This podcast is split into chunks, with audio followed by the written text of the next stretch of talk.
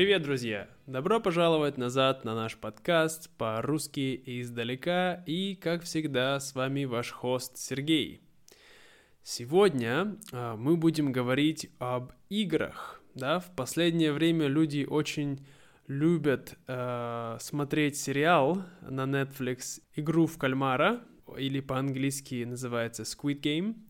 Вот, и я подумал, хм, это интересная тема. Я никогда не смотрел этот сериал, но тема игр сама по себе мне очень близка. Поэтому я решил сделать эпизод об этом э, для вас. Но прежде чем мы начнем, я хочу поблагодарить моих патронов, тех людей, без которых я бы не мог продолжать делать эту работу. А именно Радж Камал, Алиса Модесте, Найджел и Эндрю Уэдерли. Вот. Если вы также хотите поддержать меня финансово и мой проект, а также получить э, транскрипцию к этому эпизоду, а также лист самых э, нужных и полезных слов, то вы можете посмотреть мою ссылку patreon.com uh, slash in Russian from afar, вот, и там вы все увидите. А сейчас поехали слушать наш эпизод.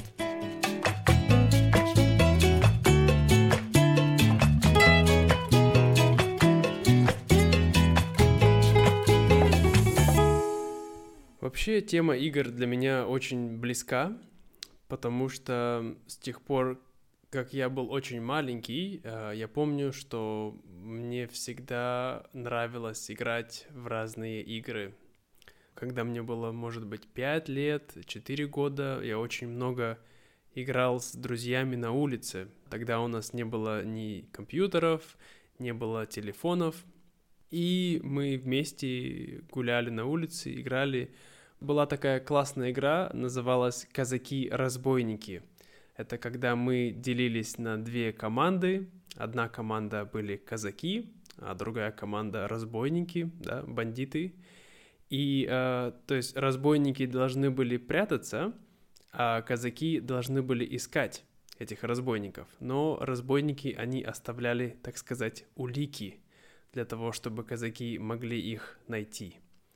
Вот, это была очень классная игра. У нас была игра, называлась «Царь картошки».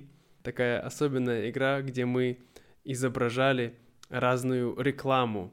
То есть это была такая немножко актерская игра, то есть тогда было очень много рекламы по телевизору, и нам нравилось смотреть рекламу, поэтому мы эм, как бы показывали рекламу, и другие должны были угадать, какой это продукт, что они пытаются прорекламировать, вот. И да, была такая забавная игра. Когда мне было лет 7, а, может быть даже 6, папа купил приставку, да, консоль, которая называлась Dendy. Это была китайская версия Сеги, и мы играли, да, в разные игры. Это было очень интересно, а, мне очень нравилось, но я не проводил слишком много времени за этой э, приставкой. Мне кажется, через какое-то время она даже сломалась, насколько я помню. Иногда мы играли в настольные игры, тогда было их немного, конечно, была Монополия, и эм, что было еще? М- ну, были простые шахматы и шашки. Да, кстати, когда я был в начальной школе, когда мне было 7-8 лет, я занимался шашками. У нас был э, шашечный клуб э, в школе, и я учился играть, да, и довольно неплохо играл в шашки в то время. Вот. А потом, когда мне было 10 лет, то родители купили мне первый компьютер. И тут-то все пошло, так сказать, немножко в другую сторону. То есть, конечно, компьютер это было просто вау. То есть, когда я начал играть в компьютерные игры, поначалу я проводил не очень много времени за ними, но чем больше я играл, тем больше я становился зависимой от этих игр, да. То есть зависимый значит, что я не мог остановиться, да, я хотел играть больше и больше и больше, и играть все время, и поздно ложиться спать. Я думаю, что эту проблему э, понимают очень многие подростки, которым 12-13 лет, потому что мы очень любим играть в компьютерные игры в это время. Я не знаю почему, но вот так. Вот, и это дошло до того, что когда я играл очень много в компьютерные игры, э, то мой отец э, однажды увидел мои оценки в школе, а мои оценки становились все хуже и хуже, и он тогда сказал, все, я забираю кабель от твоего компьютера. И это было тяжелое время. Я лежал на кровати, я смотрел на компьютер, но я не мог его включить, потому что папа забрал кабель. И я прямо, у меня была ломка, вот это слово ломка, потому что я хотел играть, я хотел смотреть, хотя бы, хотя бы увидеть э, экран, хотя бы увидеть рабочий стол. Мне так сильно хотелось, но это было невозможно, потому что без кабеля нельзя включить компьютер. И в то время я начал опять играть в Лего. Как, то есть я играл в Лего, когда мне было лет 6, 7, 8, да, и потом, когда мне было 13 лет, я начал снова играть в Лего, потому что я вернулся к тем играм, которые у меня были до того, как появился компьютер. А, конечно, а какие игры мне нравилось играть? Да, я любил играть в стратегии, там была очень такая классная игра, называлась э, Европа Универсалис или Европа Универсалис, не помню как по-русски. Вот, и там нужно было захватывать весь мир, такая глобальная стратегия. Мне нравилось играть в RPG игры, типа Oblivion и э, Morrowind, э, вот. Э, это были очень тоже крутые.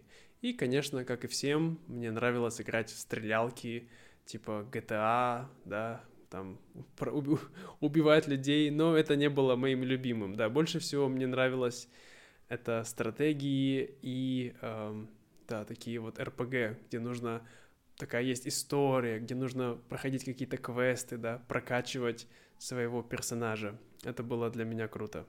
Но когда мне исполнилось, я думаю, 14 лет или 15 лет, у меня появилась девушка, и тогда игры потихонечку начали отходить на второй план, да, то есть это уже не было настолько мне интересно. Конечно, я все равно играл в какие-то игры, но, эм, так сказать, зависимость исчезла сама по себе, да. Это, кстати, очень удивительно, но я бы сказал, очень э, уда- удачно так получилось, что меня стало больше интересовать музыка, девушки, отношения, фильмы, да, и игры как-то перестали меня сильно интересовать.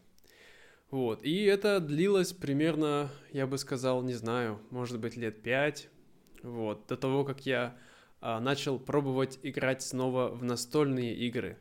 И тут я понял, что моя страсть к играм на самом деле никуда не исчезла, она все еще там, просто на какое-то время я отвлекся но настольные игры, э, я бы сказал, они меня захлестнули, да, это, то есть это и до сих пор, да, является одной из моих самых любимых форм игр. Почему? А, потому что, эм, во-первых, я очень много времени провожу за компьютером, я преподаю э, язык в интернете, я делаю видео, то есть очень много времени за компьютером, Поэтому настольные игры это всегда хорошее время, когда я могу не использовать никакие гаджеты, никакой монитор и побыть в реальном мире. И второе, конечно, самое главное, это то, что ты играешь с настоящими людьми, играешь с друзьями, проводишь время вместе, и это очень круто. Вот прям всем рекомендую. Если вы еще не пробовали играть, а особенно сейчас, э, в наши последние 10 лет, вот вообще наш мир испытывает такое перерождение, да, что означает заново рождается настольные игры, потому что сейчас есть так много разных, очень интересных, очень необычных по стратегиям, по механикам настольных игр. Я даже не буду перечислять. Если вы хотите, я могу вам потом эм, рассказать мои самые любимые настольные игры в отдельном эпизоде, но сейчас я вкратце затрону эту тему, да.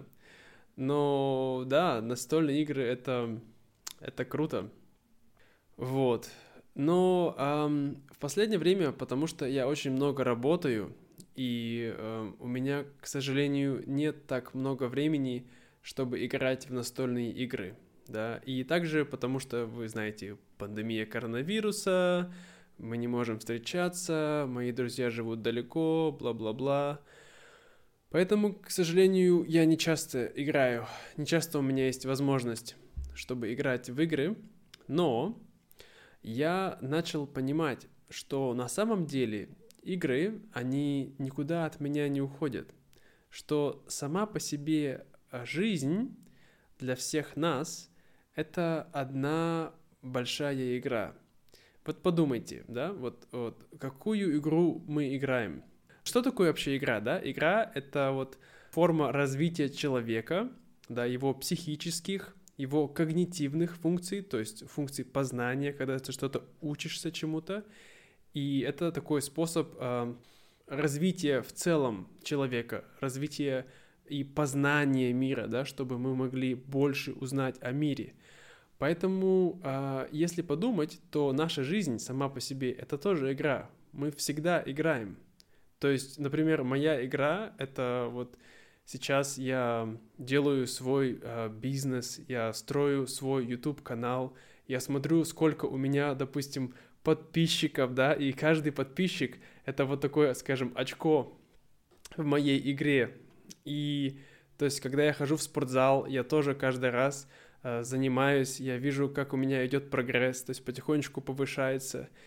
И таким образом, то есть я отслеживаю эти метрики, и это как бы как получается игра, и у меня образуется эндорфин, да, и на самом деле я не один, кто так делает, очень многие известные бизнесмены, они применяют эту, эту технику, потому что это помогает им жить и радоваться жизни каждому дню, потому что когда твоя жизнь — это игра, то каждый день, когда ты просыпаешься, ты думаешь, окей, хорошо, что я буду сегодня делать? как я буду сегодня играть. Так, сегодня я сделаю вот это, это, чтобы получить больше, не знаю, там, денег, получить больше очков, чтобы узнать какую-то больше информацию, чтобы обучаться, да. И то есть у нас есть разные аспекты в жизни, и каждый из этих аспектов мы можем развивать. И если мы думаем об этом с точки зрения игры, что мы набираем баллы, мы набираем знания, мы набираем, э, опять же, подписчиков, да, или, допустим, мы наращиваем мышечную массу да, нашего тела, то это все может быть э, в виде игры. И, конечно, как и в любой игре, э, мы не можем полностью исключить э, вариант случайности, да, потому что в любой игре всегда бывает какая-то случайность, что-то происходит, что не в твоей власти, что ты не можешь контролировать. Поэтому как бы мы не планировали нашу жизнь, как бы мы не пытались эм, организовать все, что мы делаем, иногда все просто идет коту под хвост, да, потому что что-то случилось, чего мы не ожидали и мы не могли себе представить. Например, пандемия коронавируса. Кто мог себе представить, да? Может быть, у человека были планы, он что-то делал, куда-то путешествовал, делал какой-то бизнес, и бум, все, его игра изменилась, он не может продолжать ее делать так. Но самое главное, я думаю, что когда такие вещи случаются, надо опять же понимать, что жизнь это не значит, что если какая-то плохая вещь случилась, что это будет всегда. Это лишь один момент. И завтра, когда мы вернемся в настоящую, э, в нашу новую реальность, мы будем продолжать играть. Вот. И я думаю, когда ты представляешь свою жизнь с точки зрения игры, то так будет тебе легче жить. Ты сможешь достигнуть больших результатов, и ты будешь всегда чувствовать удовольствие и радость от того, что ты делаешь. Вот такая вот моя философия жизни э, с точки зрения игры. И я бы хотел спросить у вас, друзья, что вы об этом думаете, Согласны ли вы со мной? Пробовали ли вы э, такой же, такую же философию, то есть о том, что жизнь — это игра?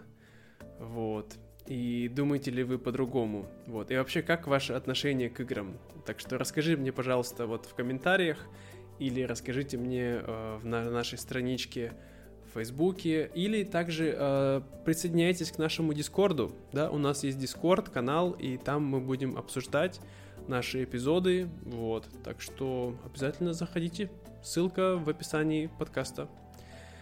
Вот, друзья, желаю вам отличного дня, э, желаю вам, чтобы у вас все было хорошо, играйте в классные игры и получайте от этого удовольствие.